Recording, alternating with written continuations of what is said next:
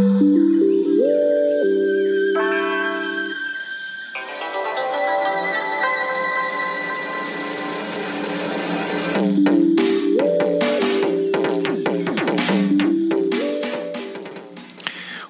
and thank you for joining us in our second podcast. My name is Eric Fossack, a health sciences librarian at Carlson Library at UC Davis, and I have the privilege to share conversations with leaders in the scholarship and sharing of tea and tea culture. Today we are joined by attendees and speakers at the fourth Global Tea Initiative Colloquium. Let's join the conversation of Rio, Rebecca, and Melissa. I'm Rio Iwamoto. I'm from Japan and 21 years old at college kids still, but I'm professional in tea ceremony, the cultural, the Japanese cultural ceremony, and also I'm running my tea company that is selling Japanese tea. Yeah, that's my brief introduction. Mm-hmm. Perfect. Yeah.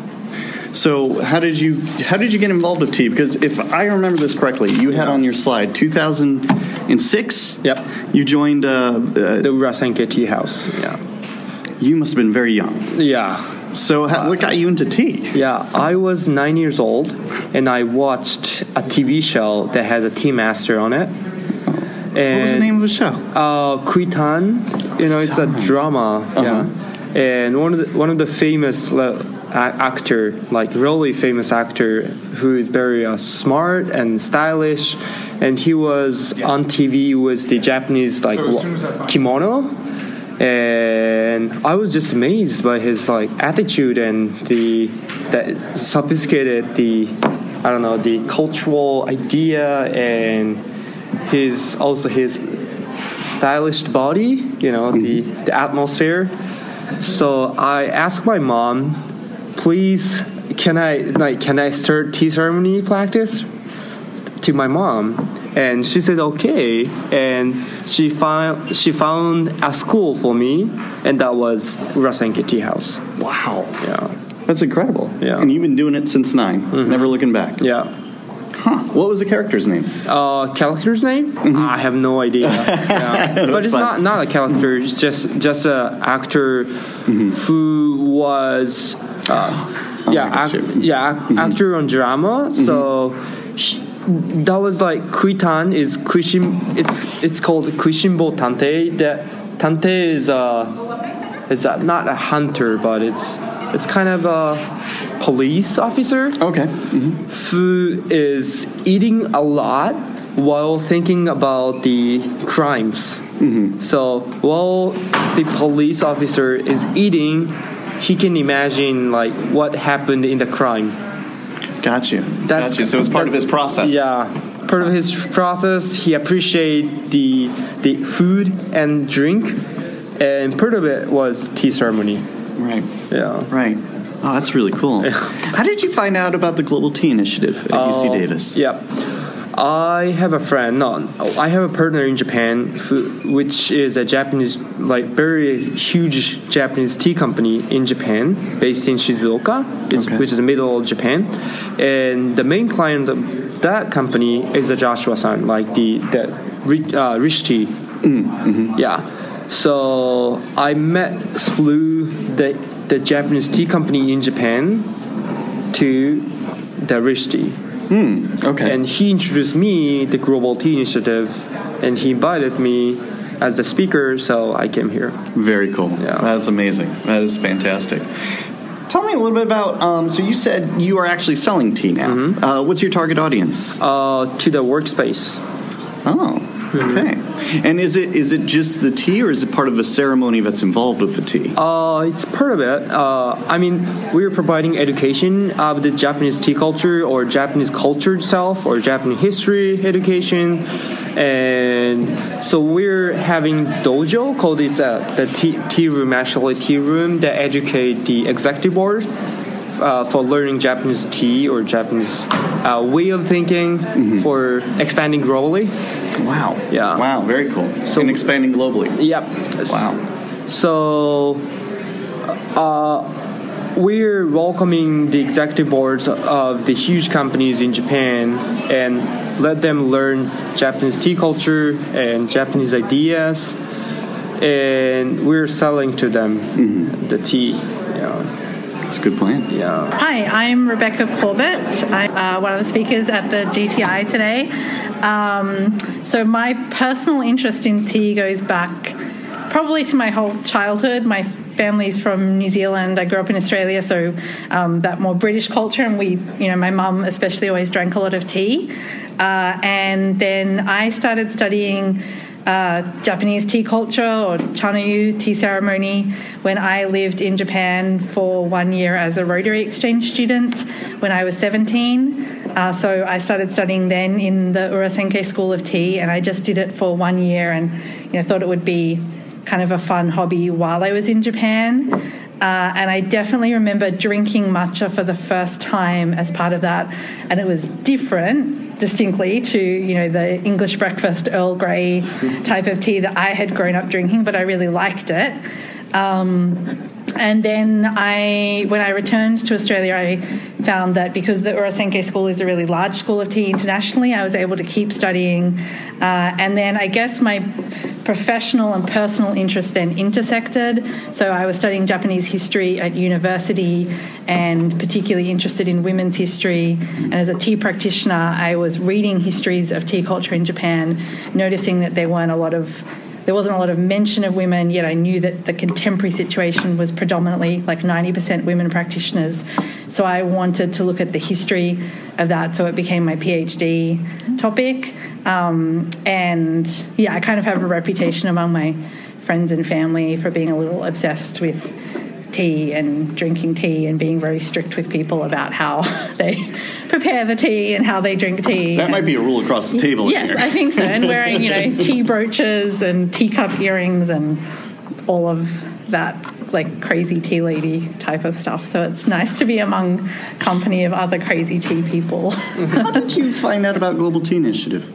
I remember hearing about it or reading something online. So I was a postdoctoral fellow at Stanford University in their Center for East Asian Studies from 2013 to 2015, and I remember hearing about it then and thinking like, that sounds so cool. How do I like get in touch with those people? Um, and but never wanted to send like a cold call email of like, hi. This is me and I do tea. So I was really excited when Catherine um, emailed me and invited me to be part of the colloquium this year. I'm like, glad yes. you did. It's fantastic. yeah, so I, I'm very impressed with everything that um, that the GTI has been doing. Okay, thank you for having me. My name is Melissa Lobach. I'm um, I work for the American River Conservancy.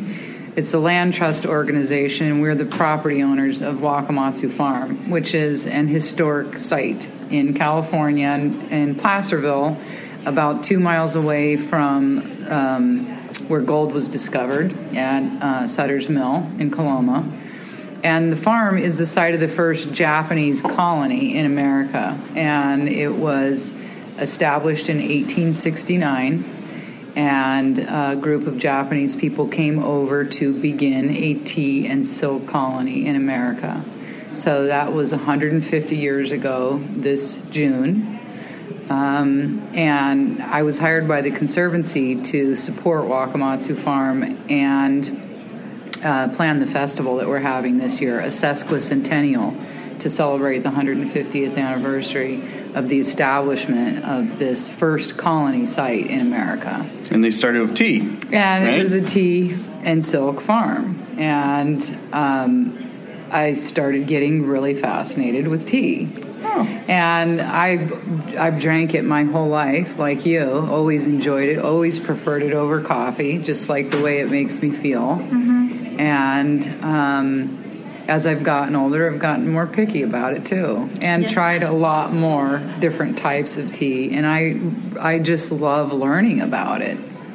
So I heard about the Global Tea Initiative through one of the gardeners that takes care of Wakamatsu Farm. Oh. He had, I don't know how he, he's a master gardener. He had his feelers out there, and he, he said, "Have you ever heard of this place?" And that was. Um, probably about two years ago. I came to the symposium last year, was blown away by the topics, and really, really enjoyed learning more about it. So I'm back here this year to learn more about it.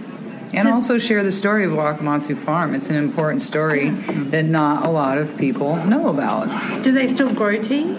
There? No, we haven't been able to find any historic tea plants. There is mm-hmm. one plant on the property that the colonists planted, and actually it's a keyaki tree, a Japanese elm. Mm. oh Yeah, that'd be interesting. Yeah, the site is not only the first colony in America, it's the resting place of the first Japanese woman and immigrant who died and is buried on American soil, and the birthplace of the first Japanese American person. So it's the trifecta first. I did want to mention that I, we're honored that Catherine is um, partnering with us during our festival this year.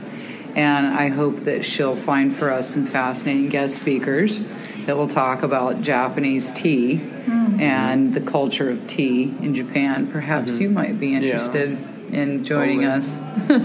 we would love to have you. We're going to have some really wonderful people coming from America and Japan who will speak at this event. Nice. And it's also tea is such a big part of the Japanese American community as Yes. well, which has this long history. Yes. Um, so I live in LA, and in terms of uh, places I've lived in the world, other than living in Japan, it's the best place to study Chanoyu or Japanese tea ceremony because there's such a strong history and legacy of the Japanese American of the Japanese American community there, and so many people. Um, and you know, the head teacher in Los Angeles, or the most senior teacher there, she presented. She helped the head of the then head of the Urasenke School of Tea present tea at the signing of the San Francisco Peace Treaty, and she has utensils that were used on that occasion. You know, so there's this amazing history there as well of the, the, the spread of Japanese tea culture outside of Japan and um, how it is now part of the community in LA as well of not just Japanese Americans and more recent Japanese immigrants, but non-Japanese Americans and people like myself who've had experience in Japan, now live in the US, also not American. You know, everyone kind of um, comes together through tea, which is really nice. It's a fascinating food when you think about it. It's got a very long history, and not many foods have that kind of a connection, cultural connection, and, and have that kind of an effect on people Yeah. personally, culturally, scientifically. As we're learning, it's it's it's food. Yeah. Yeah. I'm dying to know because New Zealand is that kind of interesting location, right? Because Yeah. you have a huge Asian influence, right? Yes. Because you're closer to Asia than, well, say, U.S. Yeah. Um, but you also have, of course, a very large British influence because Mm. um, uh, because you're part of a Commonwealth. Is there a certain culture that kind of takes predominance? Do you feel, or do you feel like, you know, is there a balance, or is there more weight, or not in terms of Asian style, or you know, um, Asian brewing of tea versus Western? Or I think it's a mixture of both. So while my family's from New Zealand, I grew up in Australia. Oh. Uh, but like, I mean, culturally they're very similar in that, that British heritage and definitely a huge um, Asian population. And that's one reason, for example, that I started studying Japanese. So people in the US are often surprised when I say, well, I did Japanese first because I was compulsory to do one year of it when you were in grade eight at my high school because we don't have junior high school in Australia, so six years of high school. Um, but that made sense because eh, Japan was at that time our number one trading partner. Now it's China. Uh, it proximity to Asia, uh, and it also made sense to me because my dad was traveling to Japan all the time for work, a few times a year. So I then, after that mandatory one year, I kept studying Japanese because it seemed like a practical language for me in the same way that you know in america people maybe would study languages like spanish um, in australia studying japanese and mandarin has become more popular as well is um, for that reason but in terms of like the food and tea drinking we do have uh, particularly a lot of southeast asian food in places like sydney where i'm from uh, as well as a lot of japanese and korean food uh, and but tea drinking i think still tends to be more on the british side, the, the black tea drinking um, among the white Australian population. Um, but of course, there is a lot of recognition of green tea and its health benefits as well. And like the same way that in the last panel we heard about how popular kombucha is becoming in the US, I think that's becoming very popular in Australia as well. Um, and Japanese tea culture that I study is also popular in Australia, and drinking matcha is becoming kind of trendy in the same way that it is in the US. Um, but I think it's still not something that people drink like every day in the same way that they might drink English breakfast or Earl Grey or those kind of more commonly British teas. I know we don't have a lot of time, but I had one Yeah. follow up question I really have to ask. Um, you mentioned a right way and a wrong way to kind of do, uh, uh, specifically tea ceremony, something that is so structured. I guess my question is, and I think this kind of harks back to a symposium, uh, to a symposium discussion maybe two years ago um, at the Global Tea Initiative. They mentioned because you had to have the right, you know, like if, if you had certain calligraphy, it had to match the bowls and all that. Does that get in the way of the progress of, like, can it, can we be too anal about the right way? And does that get in the way of tea ceremony? My perspective is that at the end of the day, the main point of a tea gathering is to serve your guests a delicious bowl of tea, and that's the foremost Exactly. consideration. Uh, and the other aesthetic considerations around what utensils you use, the, the calligraphy decorating the alcove, is all meant to create an atmosphere. Um, but if you're not making a good bowl of tea, then they kind of lose the point. Uh, but I'm very p- particular also about, and my friends would say, or my family would say, like I have a lot of rules about how just black tea is prepared as well. So I drink English breakfast and Earl Grey every day, and I get very upset in America, in particular, if you go out and order tea somewhere and they'll give you a tea bag with really low grade tea, and then they give you a pot of like lukewarm to warm water on the side. It's I like, agree. what is this? You are not, Not brewing a delicious pot of black tea through this way. You know, for me, the tea should be loose leaf to start with. The water, if you're doing black tea, the water has to be boiling. In just the same way, if you're doing green tea, you don't want the water to be boiling. Um, and so I think that is, while tea is becoming really popular in America, um, which it hadn't always been, this really was a coffee country. I think people need more education about how to make tea and the different types of tea. You know, there's a difference in the water temperature for white tea, green tea, black tea. Uh, and if you're paying for it as a service when you go out, you know, it should really be of a, a better quality um, as well. So, yeah, I love it when people come into my office because I drink tea every afternoon at work, and people will come into my office even an hour later and say, "It smells so amazing in here." And I was like, "Yeah, that's because I brewed a proper pot of tea, like even an hour ago." But the the fragrance, everything is there, you know. And if people are um, looking frantic or stressed, you know, I love saying to my colleagues like, "Could just come in and have a cup of tea," you know, it, like. We've heard that Kinda a what few times was just today, talking about. right? Yeah, it really exactly. It helps, and you kind of sometimes need to remind people of that. Do you think it could be too strict with ceremony, or I mean, it's depending on the guests. Uh, the tea ceremony is structured for welcoming guests and serving the, the, the best matcha with the best atmosphere for the guests.